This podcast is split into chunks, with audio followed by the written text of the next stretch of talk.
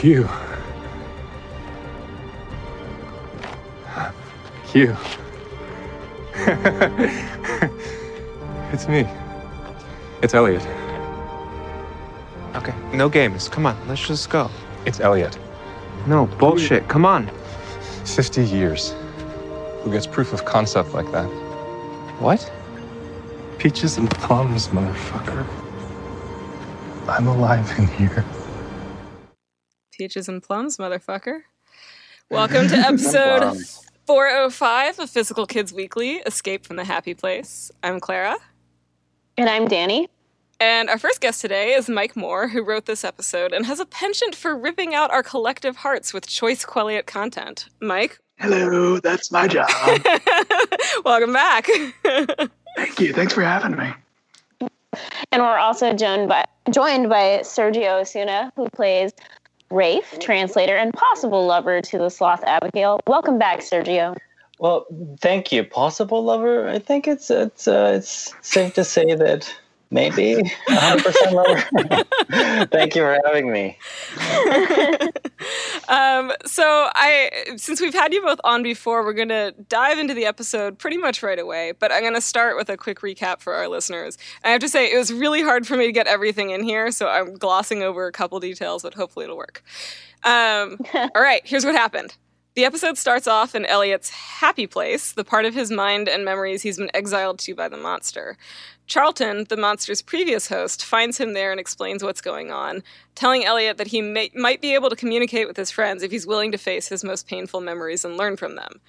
Back in the real world, Alice traps Plover in the poison room before showing up on Marina's doorstep to warn Quentin that he's going to die and to save him. Just as Alice, Quentin, and Ju- or Julia and Shoshana are about to kill the monster, so you see I glossed over some stuff, Elliot breaks through and tells Quentin he's still alive. He jumps uh, Quentin jumps in front of Elliot right as Alice is about to kill him, saving him and eliciting Iris's wrath. So then the monster kills Iris. The magicians scramble to regroup. Oh, and at some point in all of this, Penny 23 gets stabbed in the neck, neck with a syringe. Did I miss anything, Danny? Shoshana died. You missed that. Oh yeah, I did miss that Shoshana died. there are a, a, high high number of deaths in this episode. yeah, just a quick little bottle episode. um, so, Danny, what did you think of the episode? It was really good. It was like too good for like mid-season almost. like, um, but it felt right that it was exact same episode the next season that yeah, you go yeah. back to Quelly. Yeah, because the so. life in the day was 305. Mm-hmm. It was really good. I I I loved it. I mean, I cried at my screen with with Quelliot. So I, I loved it uh, Danny and I have been trading notes with each other this entire season, and oh, yeah. um, there's a section of her notes. She has like sections for each general plot line or character, and the end of her section on Elliot is Quentin tried to make Quelliot happen for real, and Elliot turned him down. OMFG, and then Quelliot with about thirty T's. I counted them. Yeah, thirty. Yeah. um, I I have to agree though. This is I think this is my favorite episode of the season so far. There are a lot of really big emotional notes in it, from watching Elliot face all those traumatic events to seeing Alice and Quentin together again. And for me, Alice's speech, where she asks Quentin what she needs to do to redeem herself, that is in some ways like the Quelliot stuff is amazing and I love it, but in some ways I think that's the most moving part because we're just like her journey this season, the end of last season, is so dark and so I don't know, I just feel for her so much. And that like Quentin won't forgive her and won't even entertain the notion that she can be forgiven. And then that she like knows that and keeps trying anyway to do what she can to help them. I just feel like that is just the the like pinnacle of bravery. Um, so yeah, and and Sergio, you watched these as a fan too, right? Did you have any like fan thoughts before we ask you for your actor's take? Yes, but I also had um, uh, um, a lot of actor things that, like, since the second I, I first read this the the script, I felt that this episode in particular was very.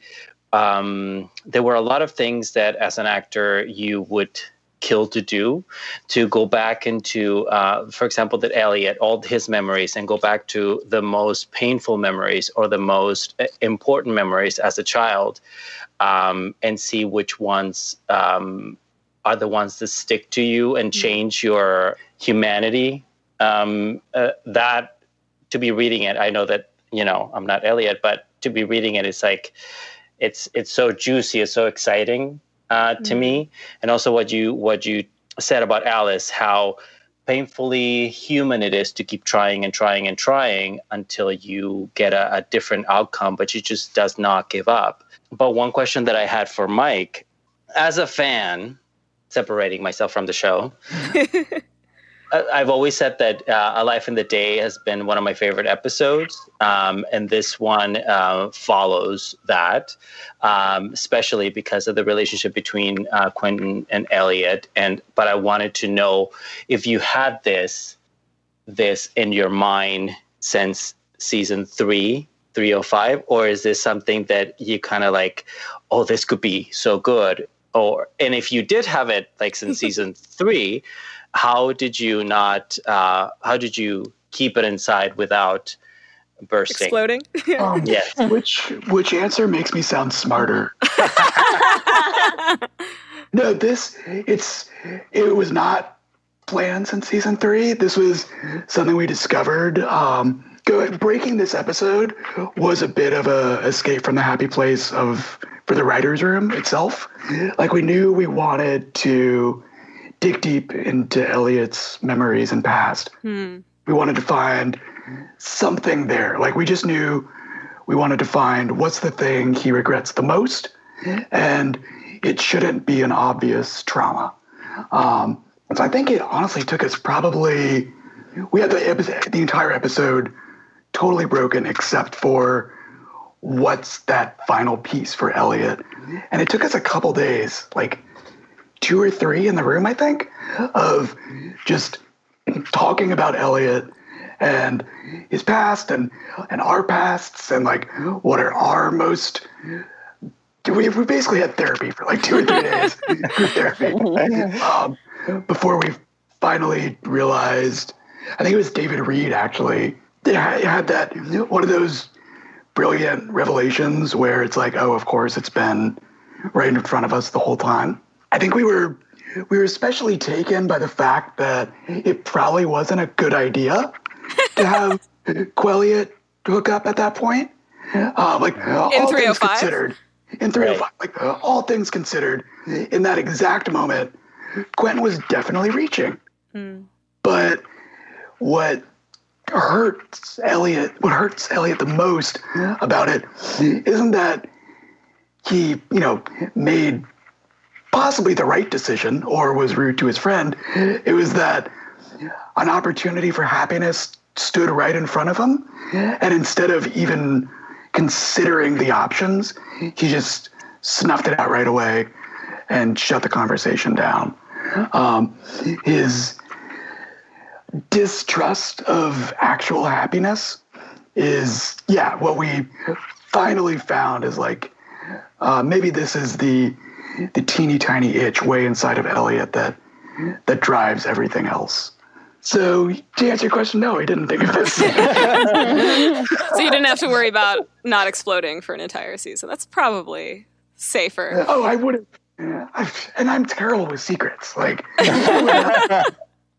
I have to tell you, like, this is the episode that has challenged me the most to, like, not say anything to anyone about for so many. I mean, like, the Quelliot stuff, just because, like, I, Danny is. I don't know if you've experienced this the same way, but like for me, I've been watching Twitter over the last couple weeks, and like people are going nuts about like about the monster potentially like being there forever and us not getting Elliot back. And a lot of the way that this is manifesting is people saying, "When are we going to get some more Quelliot?" Yeah. and every time I and I guess I wasn't. I guess I wasn't trying to say earlier like there should never be a Quelliot. I mean, like in that in that exact scene. Um, Yeah. That specific moment in yeah, in in that time, specific yeah. moment, Quentin, as he is often wont to do, sometimes lets his emotions drive him a little bit. Oh yeah. he was driving to this conclusion, and yeah. Anyway, go I, ahead. I, I think it's pretty clear that Okay. that Quelliot is going to be on the table after this episode. yeah. I keep teasing people on Twitter, and I'm just like, "You're not even ready for this episode because they're not."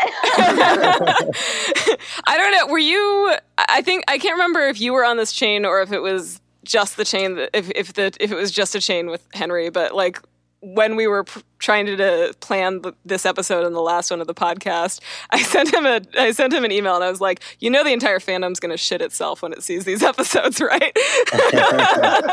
he was like, yep, yep, we know. That's our goal.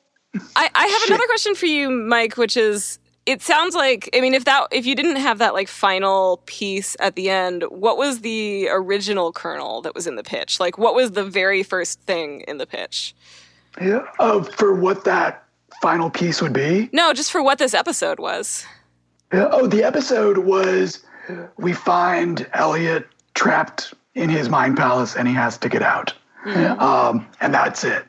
There were, I don't know how many. iterations. This, there, this episode, I think, went through definitely the most iterations of outline of, of what we broke Yeah. um, that I, for anything I've ever written. At one point, it was like he wakes up on a farm, and then at one point he was wakes up in a warehouse. And, you know, we were, yeah, and then um, we watched that Teddy Perkins episode of Atlanta, and we're like, oh yeah. And that just like threw us on a left turn for a long time. Yeah. I'd say we bounced around among among a bunch of different costumes for what this story could be, I guess. But the idea that we started with that stayed true through the end was we find Elliot, he comes to realize, oh my God, I'm trapped in this place and I need to get out. And that was it. And then the open ended of it, the open endedness of it, both like slowed us down because there's so many possibilities and so many directions we could go. We kind of had to test drive a bunch of different mm. stories to see why they didn't work before landing on the one we did. But at the same time, I think breaking all those different possible story possibilities and it really challenged us to take this very wide open possibility of a story and hone down on wh- basically it made us defend why we wanted to tell the story which yeah is just about confronting not just confronting yourself but confronting the parts of yourself that you don't want to or that you don't even know that are there and how sometimes it's just the simplest grain of sand in your inner workings can just grate all your gears.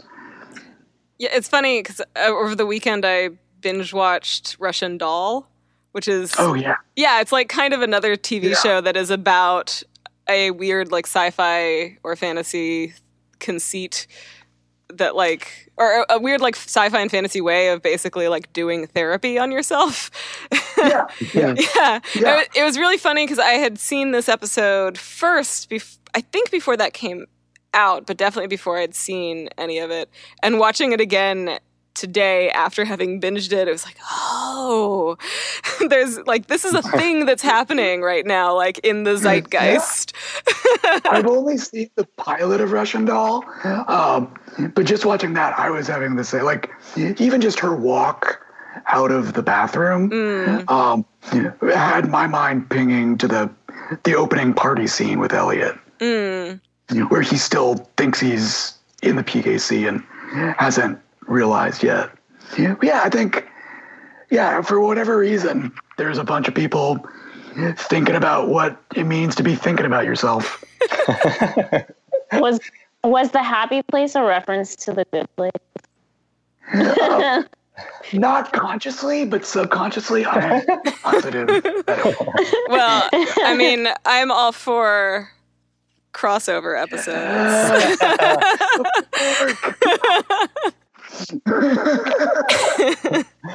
a lot of good place fans, I think, in our fandom. yeah. Oh, and, and um, we talk about it in the room every once in a while, but it's that's a really, really smart show that definitely is. just pokes at humanity and see what it does. Yeah, I, it's a it, take, it takes all these really complicated, complex, like philosophical ideas and just like breaks it down into like a 30 minute TV show. So. I wrote my Works really well. undergrad. I wrote my undergrad ethics thesis on Tim Scanlon. Different, different. Really? yeah, on uh, the difficulty of tolerance, which is one of his other works about. God, this is so dorky. But basically, the thesis, the like thrust of it is that um, you can't be tolerant of something that you don't hate, and so taking apart like what that means and what the role is of tolerance in society versus acceptance versus like rejections, I guess. I know he's a smart guy. Anyway, uh, Tim Scanlon, for those of you who don't know, also wrote uh, "What It Is We Owe to Each Other," which is like the big text that they talk about a lot in season two of The Good Place.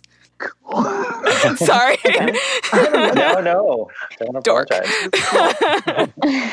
apologize. All right, should we move on, Clara? yeah. Okay.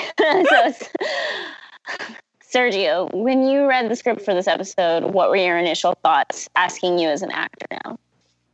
I think um, uh, it was what I kind of mentioned before, which was the humanity of it all, I think, and how everybody seems to need everybody or someone in this episode specifically, I, I feel, uh, whether it is um, Elliot needs himself to find the door, and then at the end, uh, he needs Quentin. Uh, Shoshana needs Julia and loves her and wants to, you know, be with her. Penny, Julia to the attraction that that he has. Um, Alice uh, to Quentin.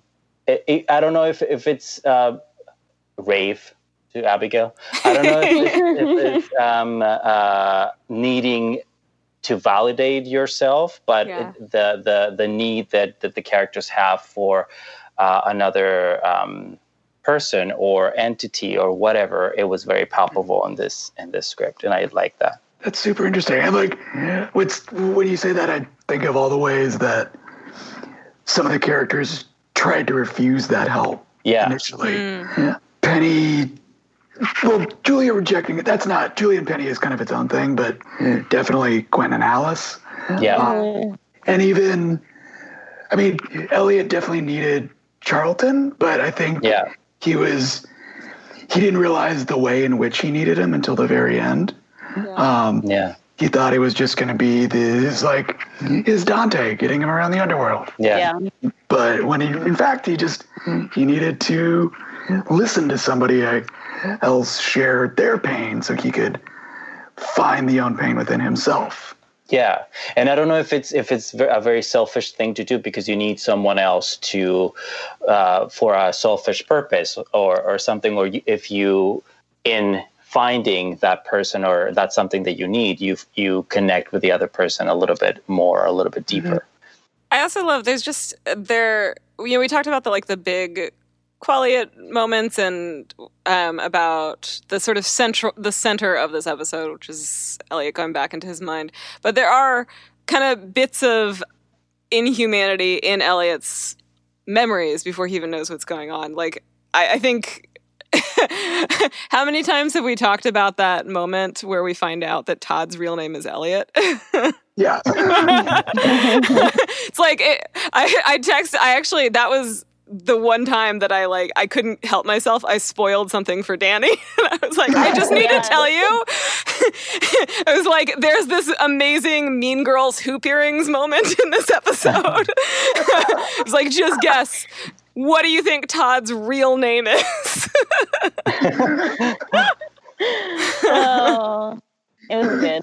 Yeah. I think we can thank Delirium for that joke. I had, had a place like I knew there was some joke to be made about Todd's first intro- introduction to Elliot. I didn't know what it was, so I just had this placeholder in there in the script for a week, maybe. I don't know. And then finally, like once my once my brain kind of cracked a little bit after working on the script for a week. I'm like, oh, of course. oh, it was great. Elliot exactly is the kind of person that would take away his name from him. I mean, he is Regina George. Yeah, I love so And- much about, it says so much about Todd too, Uh-huh. because He just went with it. He just went with it. Yeah. And this goes back to what Sergio's saying. Like, look at that first interaction with them. Todd needs a mentor slash dad figure. Yeah. So yeah, he'll go by his middle name if that gets him Elliot in that role. I just love that everyone else goes along with it too. Like even Fogg calls him Todd, Todd. and not Elliot. yeah. I think one of the things that struck me about this episode is uh, kind of the way the drama unfolds. Because for me, in the back of my mind the entire time, is that if Elliot wasn't able to successfully face his demons and take over, like not only would he be dead, but no one else would ever know he was he had been alive at that point. Like nothing Right. would have changed for Yeah. anyone else. So the the drama is there, but it's entirely on Elliot's side. He's the only person who knows he has anything to lose. Mhm. Also, like the monster doesn't seem to be aware that Elliot even took over for like a couple seconds. Yeah, any thoughts about that, Mike? about the monster's awareness? The way we talked about it in the room is that little period for the monster is like a like when you stand up too fast and you get lightheaded for a second and then everything goes back to normal Yeah. Yeah. and then you go about your day. Um, Yum. like it's so how many times has this ever happened to the monster once maybe when charlton Yeah. got to his door I was Oh, also curious about Charlton. How is he able to exist? Like, how Yeah. is he able to be there? Because isn't his body dead? his body's dead yeah. But his consciousness gets carried. So whenever the monster takes over your mind and he hop whenever he hops to the next body everything comes with him. Okay. all the different consciousnesses that, it, that he's inhabited in the past. I have a question for you then about like what the word host means because Charlton also makes that comment that the like weird crow raven creatures, which I have more on that for later, um, are the monster's other hosts. Yeah. So the mythology that we talked about was so there's this monster and he gets put in this prison, um, and he's just this like gaseous gold blob. Um, He's a gold so gold he escapes from his.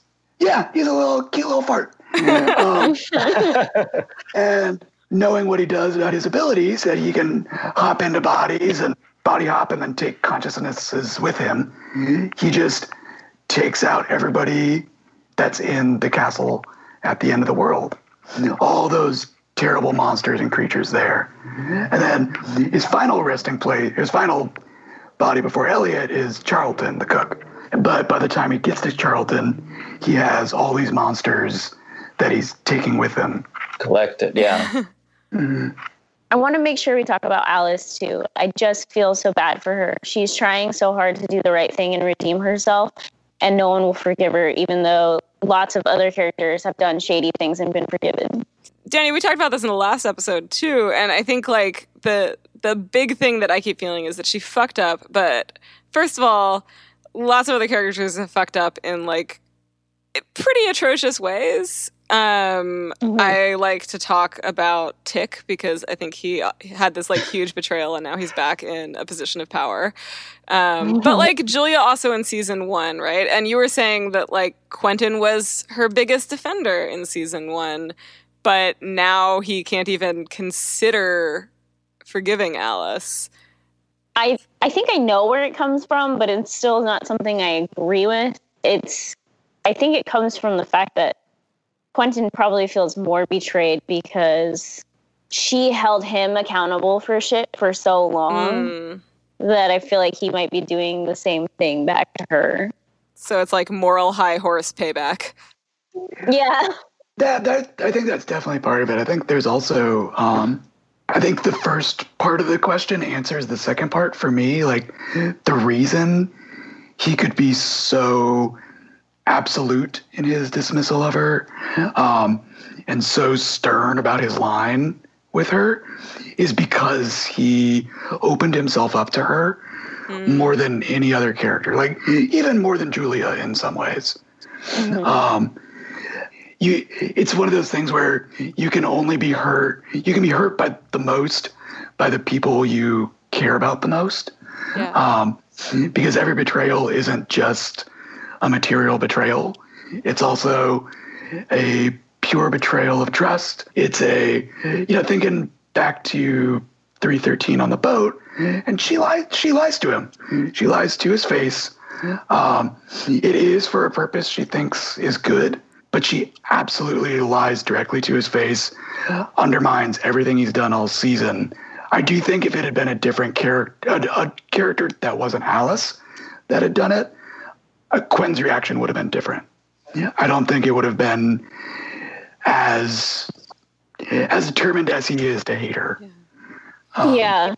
Because yeah, even after saving his life, um, he's very clear with her that that's Yeah, not so enough. that's not going to cut it. Um, there's she did something to to him, uh, to his heart that nobody else could possibly do because nobody else had that close of a connection with his heart. Yeah. if I could just say something, um, Yeah. that uh, sometimes some uh, something that I do sometimes when reading a script is there's a few lines are, uh, that kind of like jump out at me as a um, uh, person, and um, there's one line uh, that you wrote uh, that kind of like uh, to me uh, means a lot, and it says. Um, I think somebody somebody said this to Alice actually. Apologize for what you've done, but never for who you are. That'll never change. So why pretend? That was clever.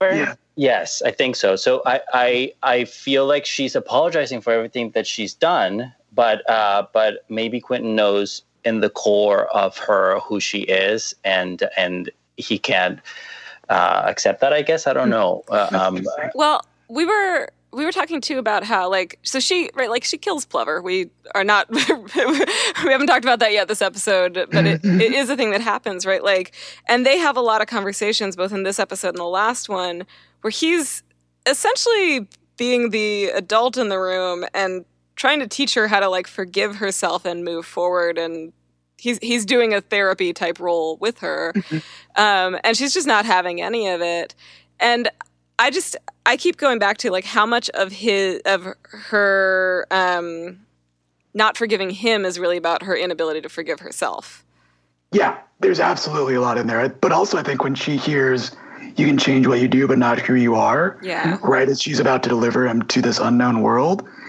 there is he molested Martin Chatwin, Yeah, and yeah. she absolutely knows that. Yeah, I do think that's that is a major part of her decision.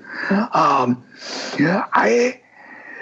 I mean, you can we can interpret this a million different ways. I think um, you know, one valuable thing I learned uh, in school was that once it's on the screen, you said everything you can say, and then it's up people to interpret. Um, so at this point now, I'm not like saying what we meant or what I meant or anything. This is just like me now sitting back and kind of interpreting. But I think um, there's also just in that moment with Plover at the fountain, she's still trying to make herself a better person. She's still trying to move from bad person to good person. Um, and so she thinks, okay, well, maybe preventing a child molester from going to a different world is some points for good. Um, To go back to our good place uh, sisters. One thing I was like, uh, that I didn't know about at the time that I was writing this because I'm not cool and I'm actually probably 80, um, is the concept of conce- of uh, cancel culture, where Oh yeah. uh, celebrities or politicians or friends, whomever, um, with uh, with a slip up, be it small, be it large, be it a or more than a slip up, an actual mistake, are full on canceled. And I think that's definitely where Alice knows she is with her friends. Um, she's completely in the shit with them, so she's just trying to find any possible opportunity to to get herself out of that that dungeon to that get detention. renewed. Yeah, yeah, yeah. I just think it really sucks for her because Quentin was really one of her only like real friends. I feel mm. like she didn't try that hard to become friends with anyone else except for maybe Penny, but like the Penny she knew is also gone. So right. yeah, I, I feel I just feel tremendously bad for Alice because like Julia and her never really got along, and I think Julia sees it as like a big fuck you because like you know she's the whole reason she even got her shade back to begin with. Mhm. She sacrificed the potential to get her own shade to bring Alice's back. And So Julia's entire problem so far is what the fuck am I and what the fuck do I do with myself? Um, and that is specifically because Alice fucked up the keys. Um, Mhm. If Alice didn't touch the keys, Julia's chill. Well, that brings us back to it. We actually talked to Henry about it last week as well, and we all kind of came to the conclusion that even if Alice hadn't destroyed the keys, everything probably would have gone to shit anyways. Oh yeah. But try telling that to Julia. Like Yeah. Julia knows that a year ago, or however many months ago, um, Alice did a fuck up thing, and now I'm not a goddess anymore. Like, I don't think it's any more complicated than that for Julia. It is so much easier to hold other people accountable for their actions than it is to take responsibility for your own choices. And yeah, like A hundred percent. other shit, ab- it absolutely would have been fucked some in some other way. Um, m- Mainly because Stella's a great actress and we like having her on the show. Um, but also because that's just how people work and how situations work. But yeah, I think you're right that when when something goes wrong, instead of thinking of all the different ways that it could have gone that still weren't right, it's so easy just to take that anger and frustration you have about things being wrong and direct it at whoever is the closest to the making easiest it go target. wrong. Yeah. Yeah. Yeah. Yeah. So um, there, there, there was a bunch. We have a bunch else for this episode, and one of the things I noticed was there. Well, I don't know. There just were a lot of little things that got us thinking about the books, and particularly the Magician's Land in this episode. And I actually I assigned us both homework and made us both reread the chapter where Janet watches the death of Fillory. Um, and then Danny ended up reading all the way to the end and like staying up half the night. but I mean, to be fair, that's what like it's from that point on in the book. It's so know, easy to just finish it out. you pretty much the momentum is so strong. yeah you pretty much can't get anywhere in the like last quarter of that book and not finish it Yeah.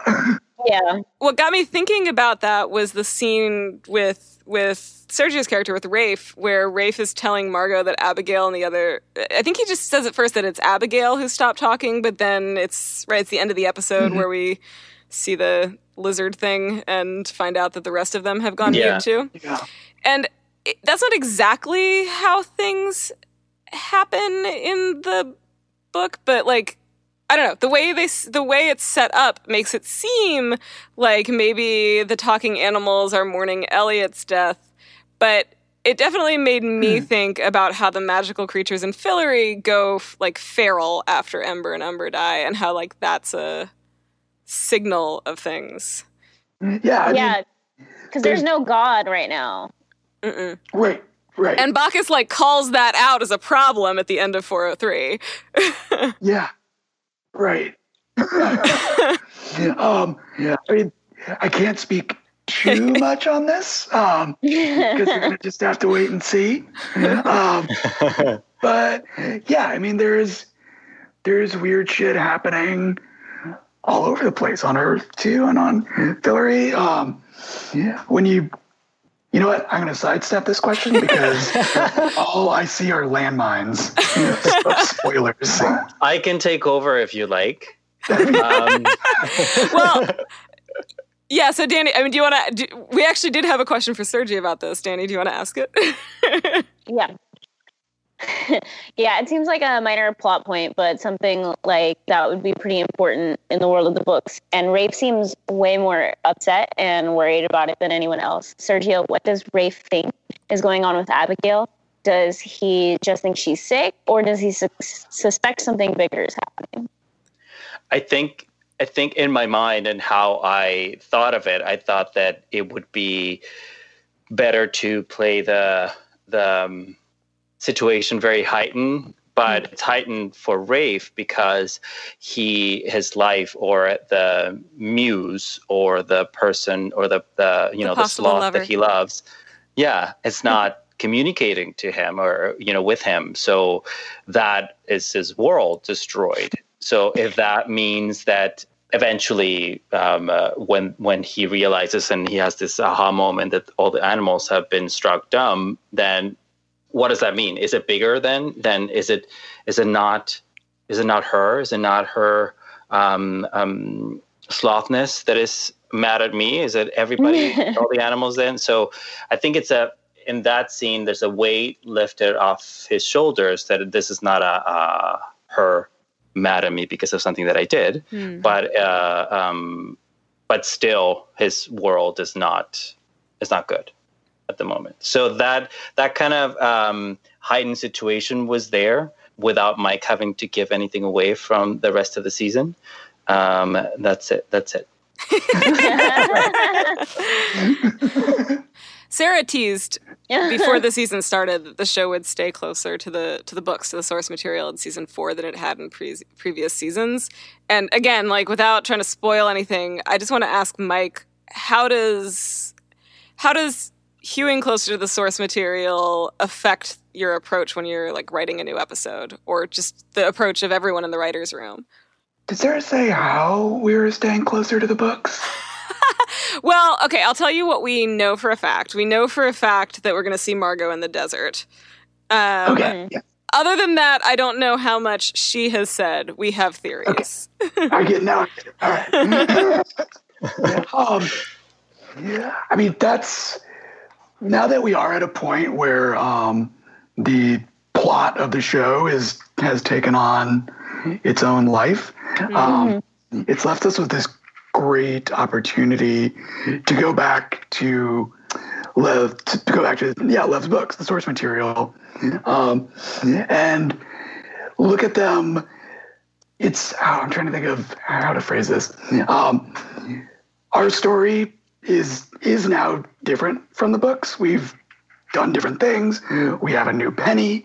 Um, all these kind of weird Thank God. things. Um, but the core of the book and the core of the show are still the same. So like Margot's the, the thrust of Margot um, is still there. So it it lets us go back to these rich, delicious scenes and movements in the book, um, Mm-hmm. and look at them in a very mechanical way. Uh, of like, okay, so it's in the book like this for this for this specific reason for the book. Mm-hmm. Um, mm-hmm. like, why is Margot alone? Okay, it's because for whatever reason in the book, and then we get to go to those same scenes and sort of break them apart, break all the pieces apart, and fit them back together in a fun way for the TV show. Um, so I think it's like the in terms of staying close to the source material, the the heart of the show and the heart of the book are still the same heart. Um, and I think we found that a lot more this year than in season three because in se- season three was so much about um, momentum and propulsion, and we're on this quest, and there's seven keys, and it's very struct. That that itself, that concept was very structured. But this season, we yeah we get to go back and kind of just sit with the old books and talk to them for a little while and ask like, well, why did you have this scene? And why did you introduce that character then? And um, what does Margot mean when it's anger all the way down? and sort of pick at those questions. Um, that's uh, it's been a really it's been extremely fun from a writing perspective to have this great, delicious well of um, material with beautiful images and themes and drives, character drives. I mean, and then yeah, just figure out the story we're trying to tell with a TV show and repurpose it, repurpose those stories for that to that end. How many times have you read the books at this point, Mike? Oh, I have no idea how many times I've read the first one. no, literally, I have no idea. the second and third, I don't know, three or four times each, maybe more. Um, I've only read the third a couple just because like it's so like much. yeah, and it's weird because like I, I say that I say I give that answer with a question mark, um, because like I I've read Margot in the Desert twenty five times maybe, but that's like 10, pages. yeah. At the death of you know the section you're talking about, the death of Fillory, ten times. I don't know. Um, Oh no. but- I no, because like I do the thing you did, where I start to read it for one, like oh, I, there's this one fun detail. Let me read Go this back to it. Yeah. back to it, and then all of a sudden it's a couple hours later, and I finished the book. Okay, I actually realized something Crap. this last time I finished it that I'd never noticed before. What but, was it? You know how the Fillory books are actually called Fillory and Further? Mhm. And there's never ever a mention of like the further part, but then when Quentin and Alice are talking about going on the cozy horse, Right. and she's like, "Let's go further," or he says, "Let's go further," and I was like, "It's the further part of going Further." it's amazing the details you pick up. Like you and I, we will get to this in a second, so don't don't worry too much. I was ta- I was like yapping your ear off about Ragnarok this entire week, and hmm. only today. After I'd already like read that chapter once and I went back, was like, oh, there's actually a reference to Ragnarok in the chapter on the destruction of Fillory. And I thought that's why you were talking about it. I No. like, right there. it was ravens. It was ravens that led me to think about Norse mythology, and then I was learning about Loki, and yeah. Anyway, Sergio, what's it? So you haven't you haven't read all three books, right? Um, No, I haven't. What is it? I'm always so curious for people who like come to the show and don't have that reference of the books. What it's like? Like, what do you see? What is the show about to you? The show to me has always been, and I think it's it's a testament to what Mike was saying that to go back to when you have a book and you go back to the core of the story and all the characters, all the characters are very well defined and created and, and structured. Uh, I'm assuming because there's that that base layer of of, of material. I think, and then. Um, uh, as a as a I'm, I'm thinking that as a writer is is amazing to have that that to base your your work on or but yeah my my experience with the show has always been the humanity and the characters and how all the characters do not move a finger without basing that in in reality and in humanity even though this is you know this fantastical world but no everything's based on on reality. It's a tangible And I think uh, one more point I wanted to add is um, there's there's also a lot of fun in. I mean, these these books are actually I I have no idea how many years old. These books are these books were written in a different time, even if it's just four years back or whatever. 2011 was the first published one, I think. It was when the first was published. So by the time the third book was done, yeah, it's only been a couple years, but as you can see, the library has the same core as the library in the book, but we're like I don't think we're being shy about what we're doing with the library. Um, no, I the don't think The library so. is very different. I can't wait to see what you guys do with the library penny because he's such a little dick in the book. He is. Yeah. Well, that's part of it, right? Like, in the book, the library is this like it it almost the bureaucracy of it all um, comes off as Penny annoying. being on a power trip. and Penny and like Yeah. Penny being a little fucking prick. Uh, I with love his it when fucking like he's gold like, hand bullshit. Like and he's like, "Oh, he's like, oh, Quentin, you owe me a year of your life for for taking this page for a year." And like, Is it Alice who punches him in the face, Hermione style? yeah, So yeah, she does. but for our purpose, in for writing a TV show in 2019, um, or 2018 is when we wrote it, I guess. But still, you get the point. Uh, yeah, the the idea of authoritarianism, the idea of holding information and only giving it to certain people, um, that has a new relevance today, different than it did even four years ago. Yeah. Um, so another thing we're we're finding that helps us get to work every day is knowing one of the things we can do again with this rich buffet of book material um, is talk about it. Is talk about like why is there a library? Is that a good thing? Is that a bad thing? Sometimes it's a funny thing. Sometimes it's a scary thing. But it lets us, um, and this sort of goes into the difference between a TV format and a novel format, where in a TV format you can spend an episode talking about that or a or a season arc. So just being able to to dissect the elements of the book and sort of create a mirror uh, for parts of the world we want to talk about is is a really uh, great thing for us. So, Sergio, what kind of myths do Fillorians have? How do they see their gods, Ember and Umber? And what, if anything, do they know about other gods like Bacchus? I feel like they the the respect is unbelievable uh, towards the gods, and uh, it was very evident since if you guys recall when they were trying to get Ember to in season two, I think, trying to get Ember to come, they they, they thought okay. Well, first of all, little cakes to get them little cakes, so they respect that and they know the the gods so so well, and also through an orgy. Why not? um, well, who doesn't like an orgy? But also, uh, you know, he does. So let's. They respect. I feel the gods, and they adjust to whatever their personalities are to keep mm-hmm.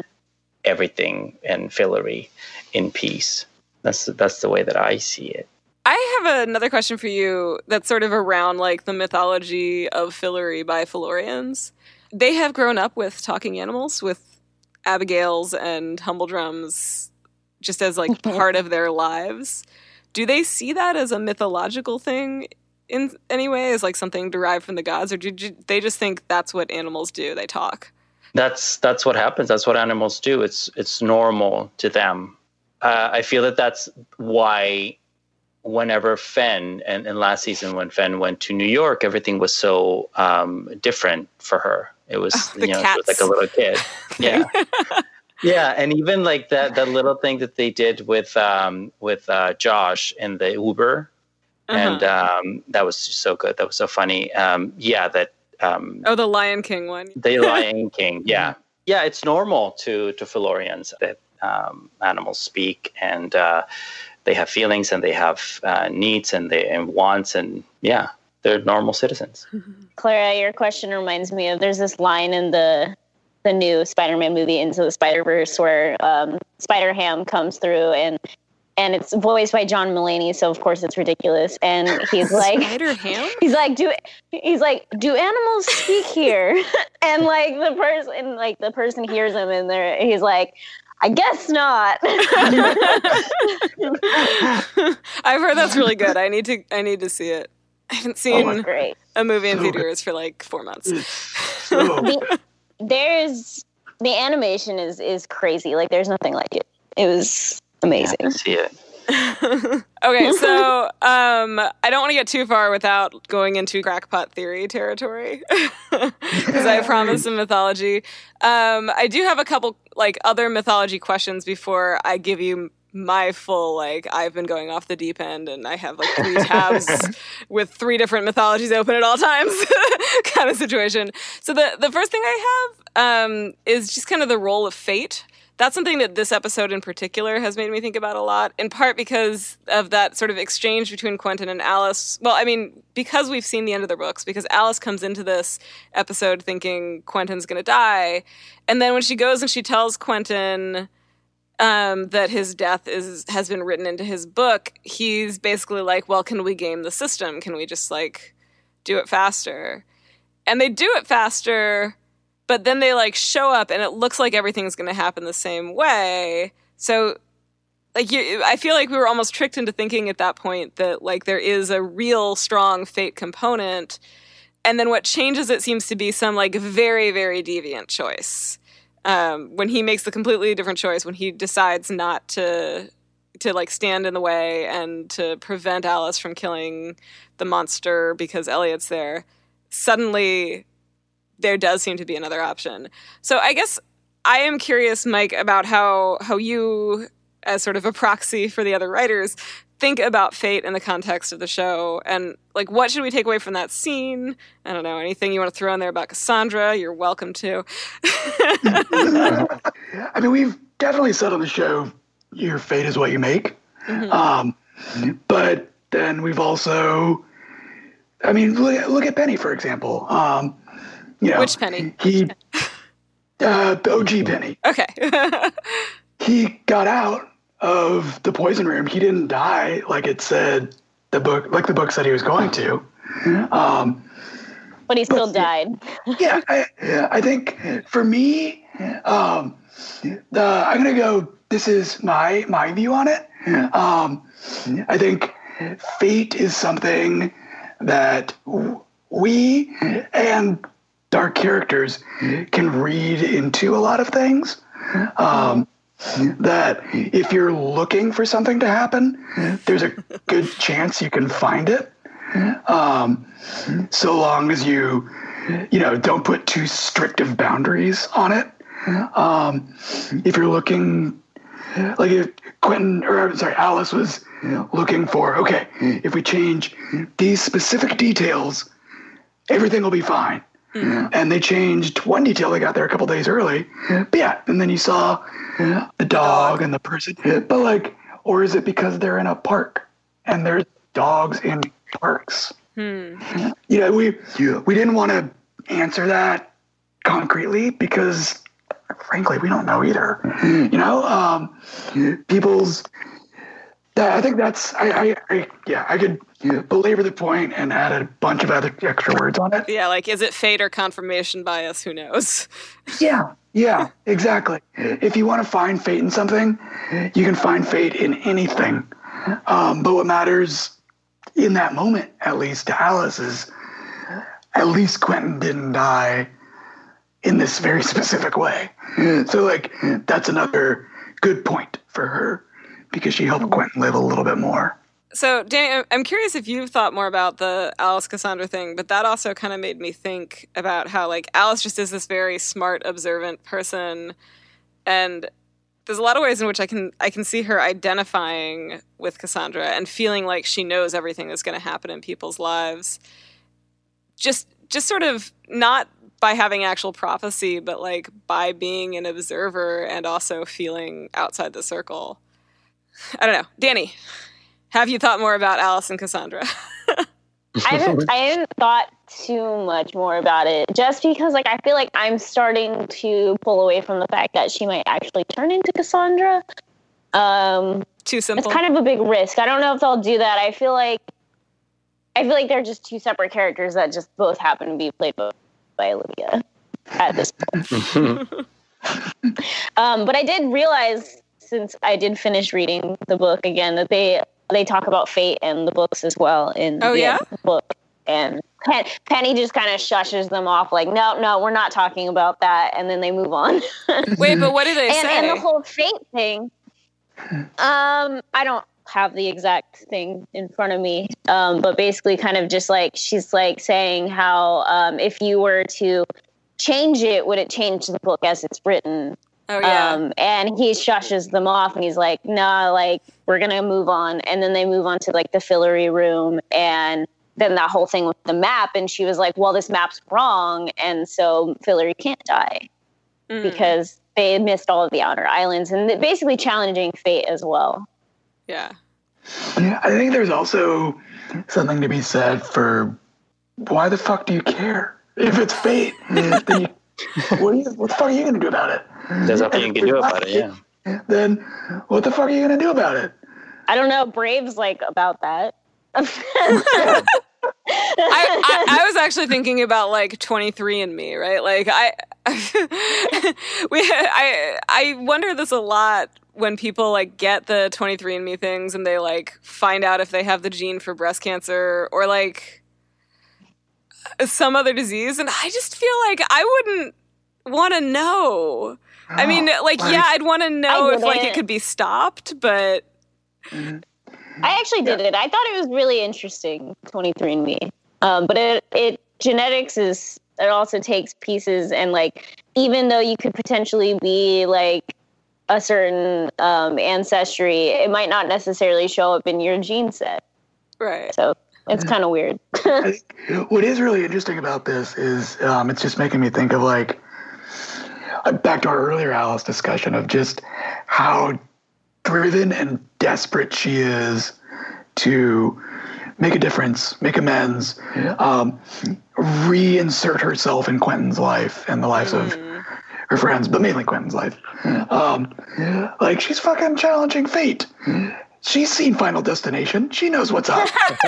Like, she's lived in our, she, you know, um, but still just with the, you know, she she never takes no for an answer. Mm-hmm. She No. sees she sees the definitive end of Quentin Coldwater, in her book, and her first instinct is, okay, what can I do to change this? I mean, she already did that as like a Niffin. She was just like, she saw Quentin dying on the ground and was just like, fuck it.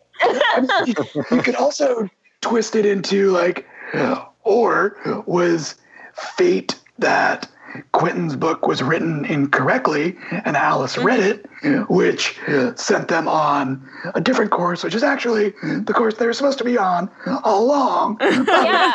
I was Like, wondering. I was crazy. wondering. I was wondering if Plover was being shady that whole time. Like, was he actually helping her? Did he feed her false information? Did he show her incomplete I think Plover was being, revisions? Plover was being on the up and up.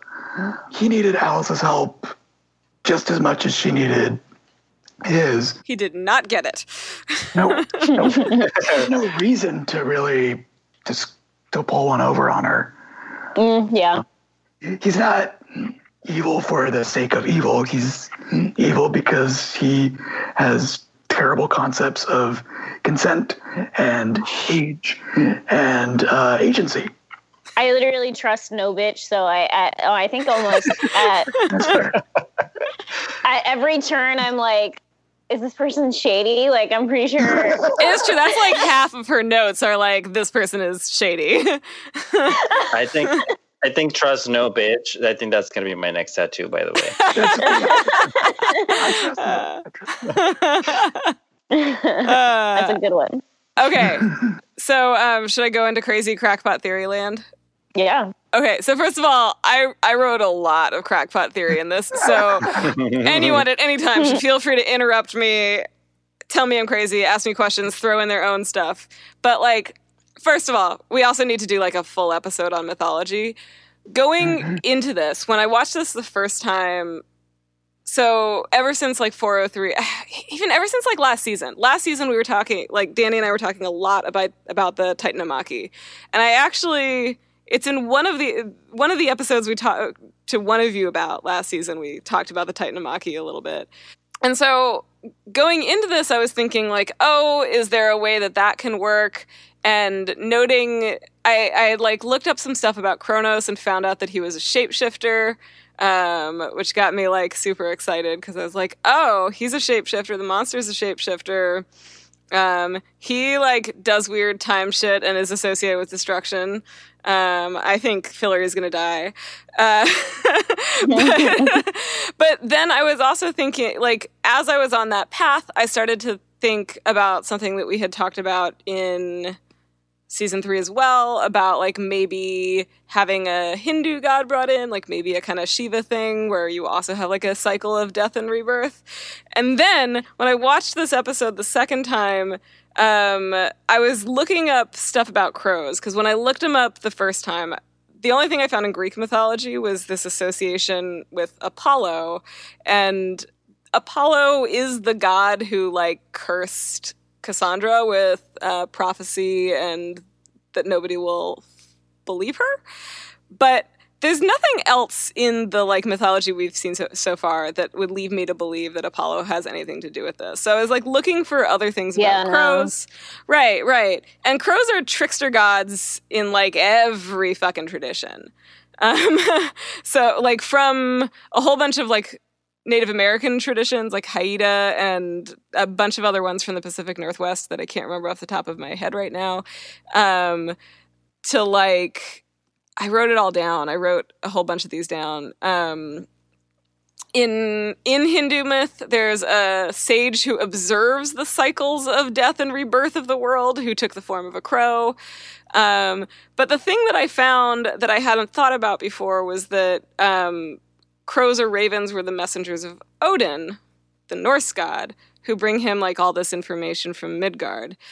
And then as soon as I like thought about Sergio's smiling because he heard me.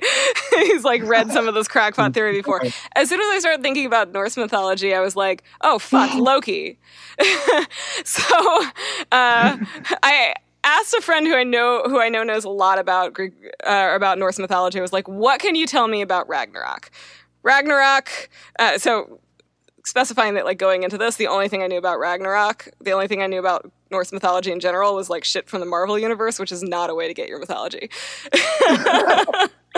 Just as this show is probably not the way to get your mythology. Um, no offense. But like ragnarok is this fated Ragnarok's a great movie, though. it is. It's, it's amazing. Not not the way to get your mythology about like actual Ragnarok. I feel so weird saying Yeah. actual Ragnarok, like when I when I talk about true mythology. But like, it's not where you're gonna get like your actual Ragnarok mythology, but it is a great movie. But so Ragnarok is this like long fated um, final battle between um, the gods and the giants, kind of like the Titans, where the gods lose. So like one of the cool things about Norse mythology is like from the very beginning they know the gods know that they're gonna that they're fated to fight this horrible battle and die, but like they kind of do all the things to go toward it anyway. And I asked her if the like what triggers it because I had found conflicting things on the internet and she said that there's not like an obvious trigger. There's not one thing that people go to, but the series of events that set it off all circle around Loki, who is the like trickster god in Norse mythology.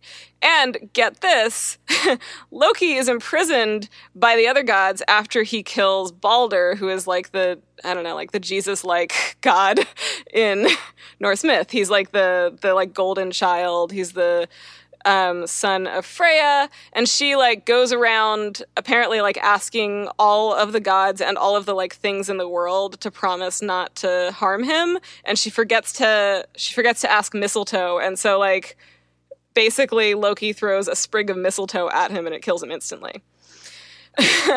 so then he gets sent to.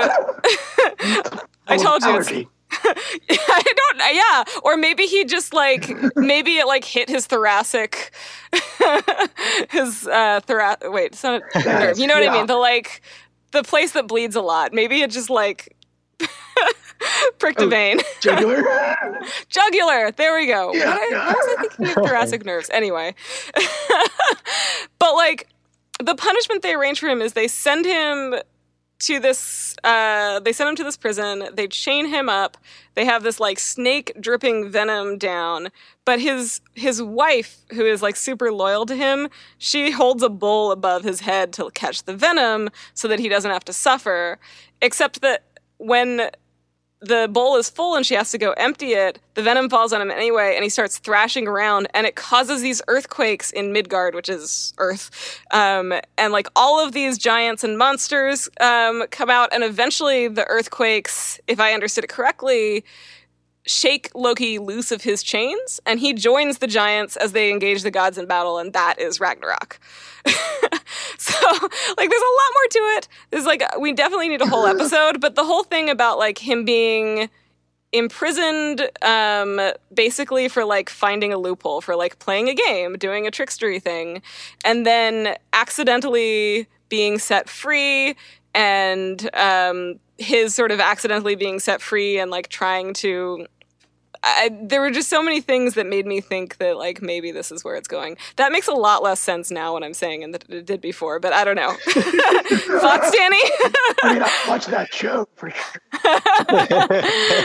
I believe it's called You're American pitching a Gods. great show. No. Yeah, yeah. American Gods is a great show. oh, I guess I, I just don't like stars. That's why. Oh, yeah. I need to get on that. I don't know. Danny, did any of that make sense? Yeah, yeah. okay. Mike, I was purposely not asking you because I, I don't want to like force you to say for a fifth time I can't say anything. No, no. I think I just get caught I'm up. always there to just tell Clara that like her crackpot theory has gone too far. Do you think it went too th- far? I can definitely say the the monster is modeled after a god. Um, Uh-huh. You hit a bunch of different mythologies. There's some mythologies you didn't hit. Um, and it comes from more from that. But all this to say, in the room, we talk about mythologies from all over the globe. Um, and a lot of times, because of that conversation, some things will get synthesized unconsciously from, by the writers. Um, which maybe is where is feeding Feeding my um, confusion. it's putting crack in your pie. you know. um, Why don't you just light it for her? you got it, Danny. Uh, um, I, that's what we talk about it all the time about how, like, clearly, like a lot. It's never, it's never just one mythology No. that's being looked at. Like, clearly, multiple mythologies. And the thing is, is like when you sit there and you really think about mythologies or even different Bibles, like they're all telling the same story yeah. Mm-hmm. generally. A lot of residents, yeah. Yeah, well, that's right. Yeah. Like, I keep coming back to that cycles of death and rebirth, and it is in so many mythologies, right? Like the fact that the the Titanomachy doesn't have actual death and rebirth is only because it like stops at a certain point, right? It's it's not that the rest of that path leading up to it isn't nearly identical in a lot of different ways to what I just described for Ragnarok or to like the Hindu cycles of death and rebirth that we've talked about. It's just, mm-hmm. Mm-hmm. as it turns out, all religions are the same. I mean, but there's also a lot of like similar events. And I mean, look at how many religions or how many holy books have a great flood in them. hmm Um, Yeah. Just that's the easy example off the top of my head. I'm, I know there's a lot more. Um, yeah, but it's just like, I think uh, throughout history, a lot of people have had the same questions. And those questions get reflected through these religions and these cultures. And a lot of those questions are the questions that we ask on the show and in the room. Of They're interesting um, questions. I- in a way, you could look at the magicians as a show trying to answer the question, "Why get out of bed today?" Um, To watch the even at magicians, clearly. very beginning. Um, yeah, and we're we the writers and the characters are open about. Listen, it seems like whenever we do stuff, things get more complicated. Um, yeah, that's also a product of how you write television and write more seasons and all that. Um, yeah, but also it's it's a question of like, well, why keep going? And then we try to answer that. Um, so I think the reason it's sparking so many different cultures and religions for you is um, there's just some very central questions that everybody has. Um, It's often expressed through religion.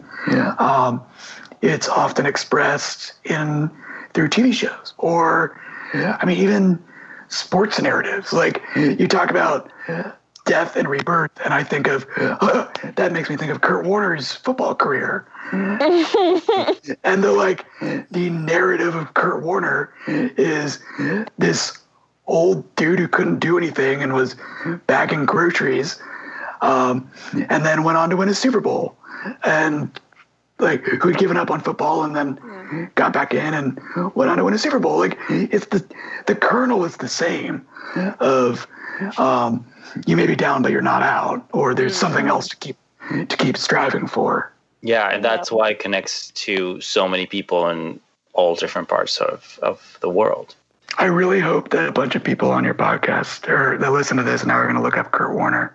I mean, I'm going to because I know nothing about football. it's going to trend. What, as soon as you put it online, it's going to trend on Twitter. I promise you. We don't have that many listeners.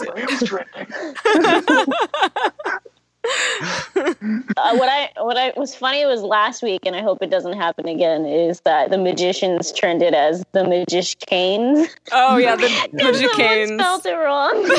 oh really? And well, a bunch of people spelled that? it wrong. Both John and Jade put it wrong. I think it, I think it started actually as the um, the magicians like sci-fi like Twitter did it wrong. Oh. And it just went from there. it's like everyone retweeted that one tweet and it went forever. well, no, it was even coming up as like the suggestion one. Like I did it once or twice on accident because it was the suggested like mm-hmm. one, and I'm lazy and I didn't want to type it out all the way, and then I realized my error.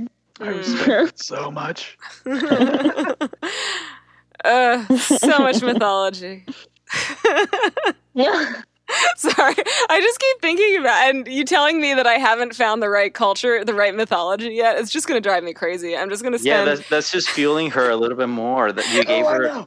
She's not going to sleep. She's not going to sleep tonight. He knows what he did. He's trolling me. I never said I was an agent of good. I think to be a writer, to be like a successful writer, you you have to be on the chaotic side of alignment at least. Actually, but like. Yeah that's I I think you're yeah, I don't know, you may be joking, but yeah. I think you're 100 percent right. It's like um, I I'm completely blanking on who said this, um, but somebody described writing as creating a character, telling them to climb a tree, throwing a bunch of stuff at them, and then asking them to come back down the tree. Yep. and I've never heard it distilled better than that. No. Uh, that wasn't Danny talking to you. That was Danny talking to her cat, for the record. yeah, my, sorry, my cat decided to try and bite my headphone, and I was like, "Please don't bite all the way through." oh, I, I, thought you you disapproved. Of, okay, I was like, okay, she doesn't believe it. No. it, Sergio, is that? I mean, do you feel like there's any resonance between that and acting? A hundred percent, yeah but I think that's the that's the best the best stories are are are where they ask you to climb a tree, throw a bunch of stuff at you, and then come back down, and then uh, do it again. Gonna, do it again. Are you're going to come back down, obviously changed, uh, and it's going to change something in you, but you have to still remain true to the core of the of the person that you that you're playing. It's the yeah, cycles yeah. of I, tree climbing and rebirth. I do know how to beat a dead horse. Right.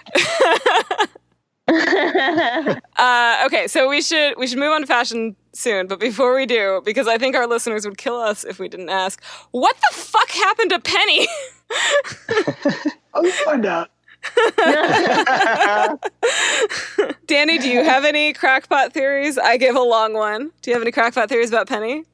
No, I have no crackpot theories about Penny specifically.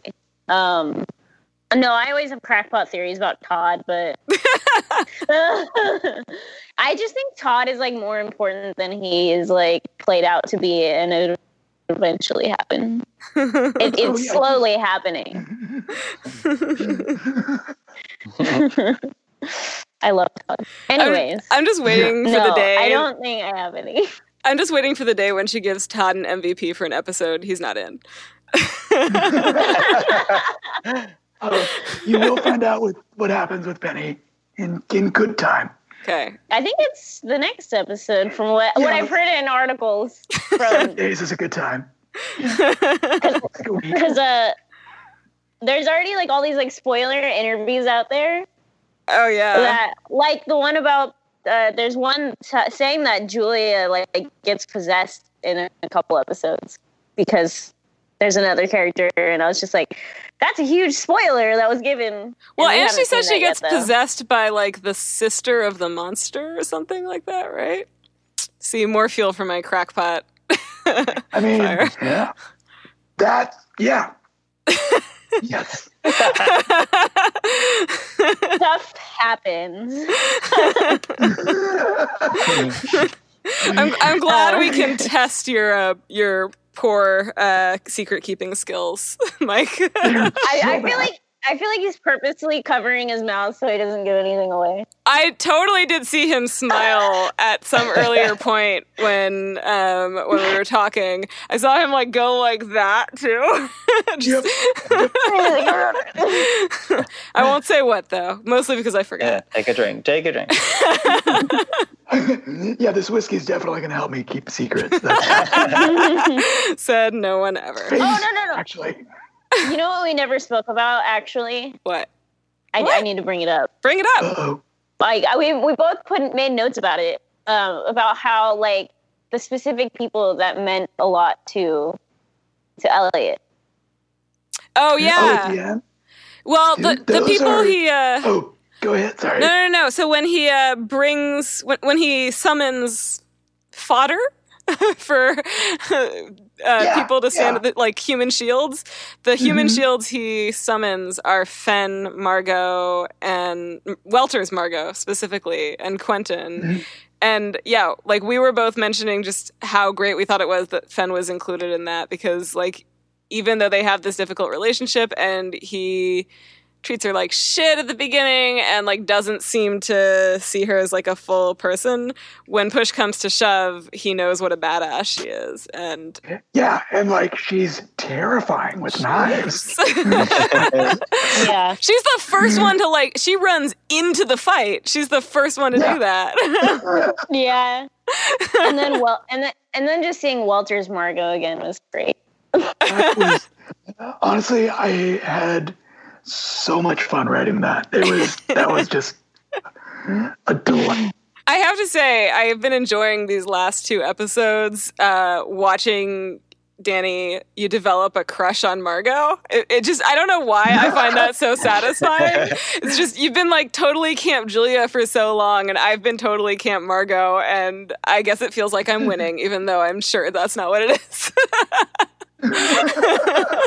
Oh, trust me, I still love Julia, but Margot's just been like really hot in the last couple episodes. that's because she's really hot. I mean, she's she's always hot, but like she's like I don't know, she's like kicked it up a notch this season. I was amazed with her performance in this episode. Mm. Um, like we all knew Summer was good, really good, but she she hit levels in this episode specifically, and also later throughout the season that honestly just blew me away.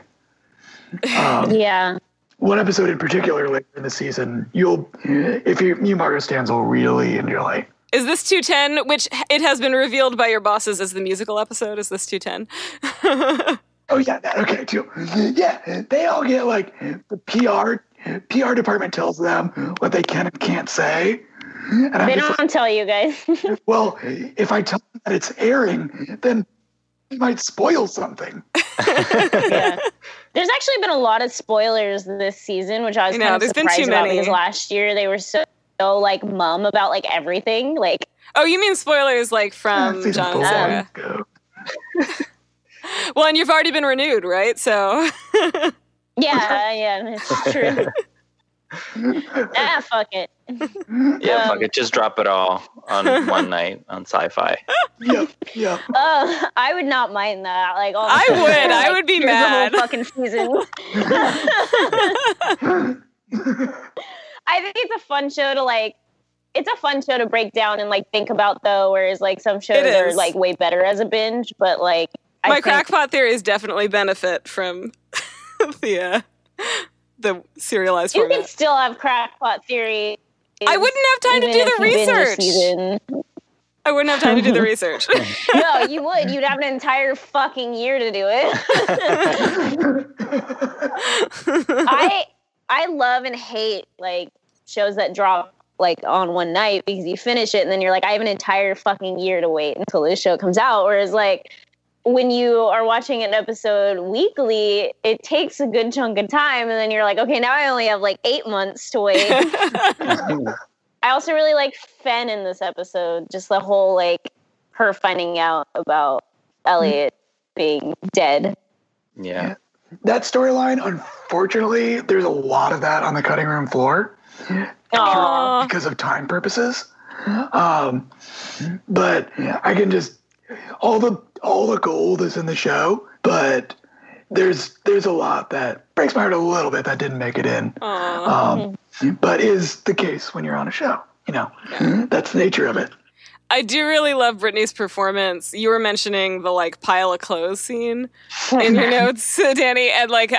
I- I just love, I think in this season especially, she has really mastered that line of like pushing the drama just like just to the edge of comedy. So like it, she still comes across as sincere, but also it's impossible not to just like burst out laughing anytime she's on screen. Oh my god, yeah. Brittany's so good prepping for that for that scene. Uh, yeah, she's they're both amazing. Summer and Brittany. So was all of Eliot's costumes like actually like in a pile? Yeah, it's just a bunch of. Cost- It Yeah, was such a huge pile. You know, I feel like if anyone is gonna, if, if that's an appropriate way to celebrate anyone's life when they die, it's an appropriate way to celebrate El- Eliot Waugh's life. yeah. I, Definitely. Yeah. I think he would have been honored. oh, so one more thing that I wanted to mention about this episode, very tiny, it was just that I think my favorite, like just for pure joy and entertainment, watching part of this episode was watching Summer have to say, What's your favorite part about Summer? Yeah. Can I be honest for a second? I didn't even think about the like meta-ness of that until we were God. editing. Really? Yeah. I, I, I, I I- heard it in the when we had the table read, and I I, I was like inside because I thought this is so funny. There's like uh-huh. let's we can give credit to my subconscious or something, but Oh my god! Yeah, I- Literally, no pun I intended. not take credit for like I literally thought that you were you would be smoking a cigarette like whatever in a room like they're gonna they're gonna have fun with this one. Yeah. Oh my god, that's funny. Were either of you there when that scene was filmed? Like, was she cracking up? I um, wasn't. that was no, that was I think I, there was only like one or two days I wasn't on set, and that was one of those days. I know.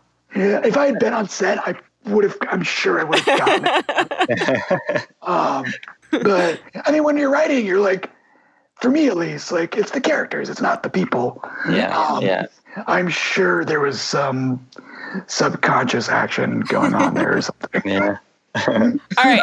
Uh, with that, I think it's time to move on to fashion. Uh, so I'm start. I'm going to start by saying just my favorite outfit of this episode was the one that Alice was wearing when she went to find Quentin. Um, Oh It's yeah, nice one. it's first of all, it's like gorgeous, but also it reminded me a lot of Alice's style in season one. It has this like innocent, almost childlike vibe going on, and I kind of wondered. I mean, I'm sure something around that is intentional on Magali's part, but I kind of like I thought of it as like an intentional character choice too. Like she chose this, she wore this to remind Q of the Alice he fell in love with. yeah. I mean, I am sure that Magali made that conscious decision because, like, Because she's a genius. us on this podcast. um, yeah, she thinks these things. She gets that stuff in. Um, it'd be really interesting to ask Olivia. I mean, Olivia would be the expert on this. Whether Alice made that choice consciously or subconsciously. Yeah, we got to get her on this season. I could definitely see an argument for both. Danny, the outfit, one of the outfits you mentioned was Margot's outfit. Um, what struck you about it other than that she was hot? Um, I I liked it. It reminded me of her mourning outfit from when oh, Alice died. Alice. Uh huh. Um, it was just like all black and it's a pantsuit, right? Mhm. Yeah. What struck me about that was that it had like a lot of structured elements in the dress, and it it kind of looked like armor. Like I, I think I I I thought very literally of a like male soldier's dress garb. Not mm-hmm. thinking of what's the Star Yeah. Trek term? dress uniform. there we go. Dress uniform. I know that's just a military term, but I always have to get to military via Star Trek. So, but yeah, it just made me think that she was trying to protect herself from having to process Eliot's death. oh yeah, and that's. I mean, that's her whole thing. This episode is, um, which and she nails that line so beautifully that if she starts to think about it, then there won't be an end to her mourning. I think that's a really astute observation. I have to say that I really like that we are having to see Margot go through some of that. Obviously, we now know Eliot is not completely dead, but in the books, there's nothing like that. There's no moment where she really loses him. And No. it's I think it, it is in a lot of ways the only thing that could make her vulnerable. It's what made her vulnerable in season two too. There kind of is in the books. We just it doesn't sit with it that much. yeah. But um, yeah, when she talks about when she and Eliot are riding horses going into the swamp, I think. yeah, to see the weird snapping turtle creature. Yes. Yeah. Yeah. um, she does. She does talk about, and this is where she gets into her story about the desert. Right, right. Um, but that's kind of there's there's a lot in between the words in that section. I think about it's a lot of what Margot's not saying there. She's not talking about certain aspects of her emotions or her vulnerability um, that we sort of drew on for for her in this period of Margot alone, Margot without Eliot, um, Margot having to define herself alone. Sergio, fashion question for you. When we were prepping for this episode, you said something about Rafe's outfit being different than normal in it. I, I didn't catch that, so I, I wanted to ask you about that. Like, what's different? Yeah, he usually wears uh, the same kind of uniform, but then this uh, because it was uh, there was a lot of um, grieving and and uh, remembering Eliot and all the ceremonies that, that needed to to happen. The the uh, Magali uh, thought. I don't know if, if this was a conversation that you guys had, but it, uh, the color color purple was the the the color that it was the grieving color for. Mm. Um, Yeah, and Magali drew that. I I could guess, but I it would just be a guess. I, there is a specific culture Magali was drawing from yeah, that uses purple as a grieving color. yeah. Uh, and she did this the same thing with the wedding in 305 um, like drawing from all these different cultures to create this Fillorian uh, culture and custom. Yeah. Mm. It, some of the scenes that are on the floor, um, Margot ha- also has a purple cape on. Yeah, Um, Fen is wearing purple. Uh, It just sort of becomes the Fillorian color of of grief and mourning. yeah. Hmm. And uh, when when I had the fitting, yeah, everything was purple, all the the colors, and we had this um, fitting at the same time, Brittany and I, and yeah, she had it, it was all purple that day, um, and Magali was talking about you know the meaning behind behind it and everything, yeah, and um, yeah, and I was just, I'm, I'm just excited. I was just excited because Rafe only gets to wear one thing, except for the orgy. The orgy he wore red for that. Um, I forgot about that. Yeah, uh, but uh, but this this one, yeah, I like this. Sergio, I, I'm just realizing that you have been on our podcast twice, and both times you've had to remind me about the orgy scene. Yes, I mean, had to because it seemed like he volunteered it pretty willingly. yeah. This is it's something. It, it's not just you; it's just everyone. It's it's a daily thing. I'm just walking around the street and I talk about the orgy scene. Did you know I was in an orgy Hmm. once? That that's me being the character. God, that's not actually me. Okay. He got written on his Starbucks cup. I don't know what that's all about. but, like, Mm. Um, okay, so before we leave fashion, anything anyone else wants to point out? I don't think so. Eliot's still in Taco Cat. yeah, Well, yeah. the real well, the real Eliot is in his Right. Brakebills clothes again. Which That is he true. looks nice. right. Danny, I love how your comments on those are just everyone's hot. Everyone's hot. All right, uh, so we'll go to MVP. Danny, I did I did it first the last two, so back to you. Who's your MVP? I mean, I feel like the obvious choice here is Hale, so I, I gave it to Hale because he's playing double duty in, in the episode, and uh, he just did a really great job going through and, and all of his traumatic moments. And yeah, I think I, I just have to give it to Hale. He did a great job. What about you? Well, so I'll, I'll get to mine in a second, but that actually reminds me that there was another question I had for you, Mike, which um, Dog Incident 1 and Dog Incident 2 are still on the board when Eliot says everything remaining is either daddy issues or dicks. So which are they? Like, no. yes, I would. Listen, there's two dog incidences. One of there's each? Two different things it could be. So, I really Ipso hope facto. it's not dicks. just not in the way you think. oh. I think that makes it um, weirder. All right, orgy guy. touche, touche. yeah, wait, wait, wait. Yeah, your character was in an orgy and is also into a sloth. So I feel like no legs to stand on here. only you know dicks how to stand on. slow orgies are with slots? I mean, that's oh my They god. only poop once every eight days. yeah. okay. Sloth facts. okay, um, my MVP. I, there's actually a there no there's actually a part in the book where she where uh, when Janet's seeing the death of Fillory and she's just like starts to think about whether or not the sloths will actually fight each other because they're so slow. She was like, I bet they're I bet they're like a month behind everyone. They'll show up after the world has ended. Oh my god. Have we talked about the new sloth emoji, by the way? It's Oh no! amazing. Yes. Okay. I it. Yeah. Is it, wait, it's an official. Is it an official magician's one? No, No. it's just on Just the regular. iPhone Okay. keyboard. The yeah. Like the emoji keyboard, rather.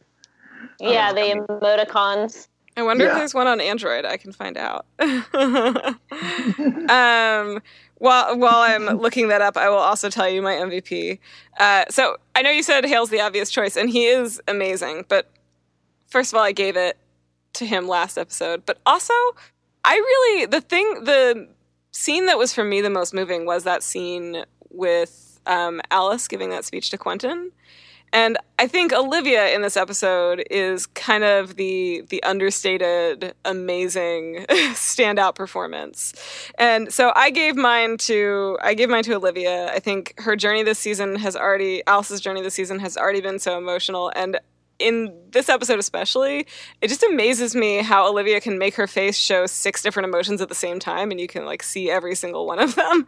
you feel like that one is grief and that one is shame and that one is and that one is love. And like you can you can see all of them on her face at the same time. So that's it. That's my vote. My vote goes to olivia. Mike. I would also like to give a runner up to uh, Stella's middle finger because solid choice. Okay. Mike how about you Um, my MVP. Can I do an MVP and a runner-up too? yeah sure. there's no Yeah. rules here My MVP, honestly, is Mira, who directed this episode. Um, you, we gave her not the easiest script to shoot. Like, No. even just, I'm just thinking specifically about that party PKC scene, or like the three PKC memory scenes that like were all one seamless Oh, yeah. scene. Um, yeah, my what I told her was like, so I watched this awesome Childish Gambino video, and I was basically thinking that. So like, uh, good good luck. Oh my god.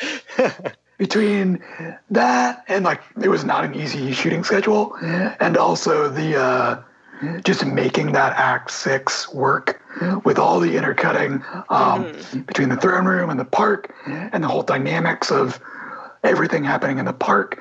Um, you know, I, I honestly I was blown away by the work she did. I thought she did a really, really fantastic job with an incredibly difficult script to shoot. Um, so thank you, Mira, and also I'm uh, sorry, but not really. knocked it out of the park. So that. Uh, and my runner-up is Charlton. Um, Ah, I was just delighted. I was delighted with him. He was great. wait, who is that actor? What's his name? I Uh, think his name is Spencer Daniels. Daniels, thank you. Yeah, I Yeah. it was Spencer's. Uh, I have a cousin named Spencer, so I was about to say my cousin's name. Absolutely not right. I, he was great. He was like a very good. I, I never know. I've only ever seen this word written, but knife, the like naive, but with an F. That's the yeah, noun form. yeah. Yeah. And he, No. I thought he and Hale had this such great chemistry um, on the day and absolutely on screen too. Yeah. Um, I thought he was just was really a really fun foil for Hale. It reminded me of, and I think you guys did this on purpose. Um, Hyman from season three. Yeah, yeah. yeah. Yeah, I mean that it kind of it, I don't know if it was specifically on purpose, but definitely the spirit of it was there of like you, we need somebody in there to cut some of this heavy, heavy, heavy drama with an outsider's perspective. And in Hyman's case, um, he's a delightful little pervert. in Charlton's case, he's a homebody who just is so delighted by this world and wants to know more about it. He just really likes Lost. and I'm just thinking of the of the character breakdown at, an- at an audition. If you see, okay, like your character is uh, delight, a delightful little pervert. You go, oh, got it, got it, nailed it. was that what it said on uh on um Hyman's character sheet? All right, All right. Our- right. Sergio. How about yours? Yeah. Sergio? Um, I think mine is going to be, uh, I think, the most obvious one, just because uh, carrying everything, all this big emotional load since uh, season three, uh, it would be Hale and Jason, uh, because uh, yeah, that's it. The connection yeah, that they forever. have, and they're they're both great and amazing. Quiet. yeah. All right. Well, with that, we'll go into episode ratings. Um, I said at the top of the podcast that this is my favorite episode of the season so far, and that's absolutely true. It might be my favorite episode of the series so far. I'm I'm letting myself reserve judgment a little bit, but like aside from all the great relationship dynamics and the fast-paced plotting, I also just loved how much it got me thinking. There were these like allusions to things in the books. There because it draws in material from last season and even from before that and from things that we don't even know were in the past for Eliot. I just felt like it had me reanalyzing a lot of what I'd already seen. And everyone's performances are brilliant. So with that, I think I've waited long enough. I'm going to award this episode my first 10 out of 10 for the season. Ooh. Oh, Danny, your turn. I'm pretty sure I already gave a 10 out of 10. I forgot. Um, I think you you did. um, I also give this episode a 10 out of 10 just because it just perfectly balances like this like angsty drama and just hilarious um, anecdotes. And yeah, I just, I, I really enjoyed this episode. I don't know if it would take place as favorite episode just because I think it's still a little bit hard to beat uh, a life in the day. so Round of applause for Mike. That's it. um, okay, Mike. Obviously, we're not going to ask you to rate your own episode, but we would love to know what your favorite parts to write were. Oh God. Yeah. I mean, act the Alice Quentin scenes. They were the not logistically most like writing the final part confrontation was gave me the biggest goddamn fucking headache I've ever had. like just plotting that was that was tough. Um, but writing those Alice Quentin scenes, um, it was ex- it was extremely tough emotionally to find a lot of that stuff. So like it was extremely difficult to write, but once I had finished writing it, um, it felt so fucking good to be honest. yeah, Yeah. just finding those like just- when you have two characters that know each other so intimately, uh, like the tiniest little scratch can be so big um, that oh, walking around that delicacy is a challenge, but also uh, what I fucking love about writing, I guess. it's it's hard to watch as a so I'm like very much in the middle as a Quentin and Alice shipper as much as I am a Quentin and Eliot shipper. So mm-hmm. this episode cuts pretty damn deep. Yeah, OT3, right? yeah. yeah, and I find because both of those interactions are so honest that you can you can tell it like jumps out at you. Mhm. It's it's um, palpable. Yeah. Sergio, how about you? What got you most excited about this episode? Every time I get to work with Summer and Brittany is amazing. that got me very excited. But then, like, like I, I think I mentioned at the beginning of the of this podcast, is that uh, reading the the at the table reader reading for the first time. Um, yeah, this episode was very very well written. It's just very exciting from the get go. From the from the line that we now know that Mike did not know that he was writing Summer's line about Summer from uh, until the the end. It was just it was just so good.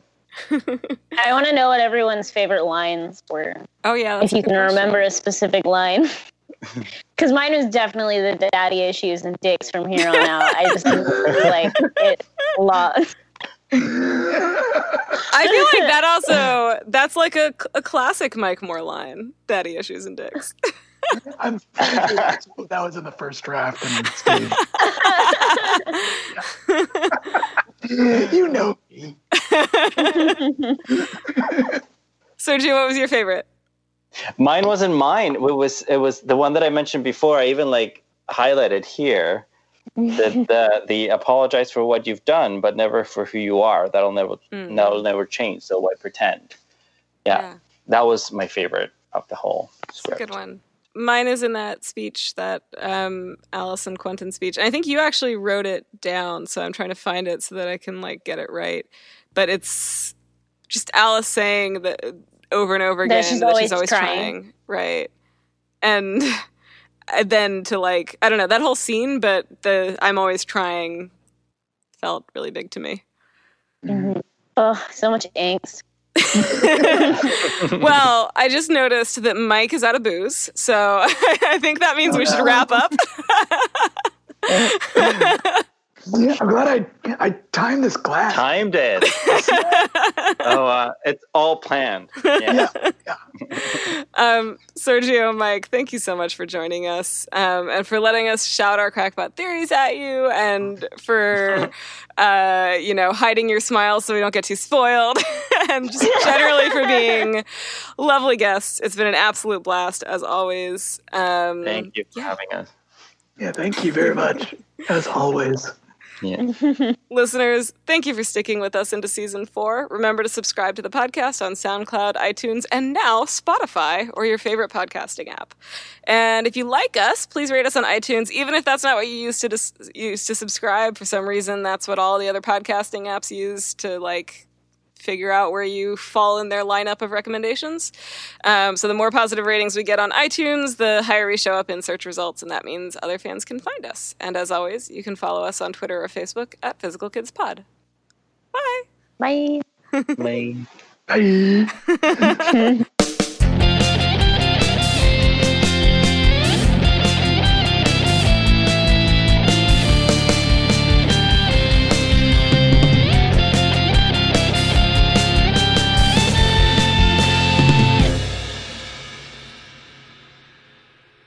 Mind slut.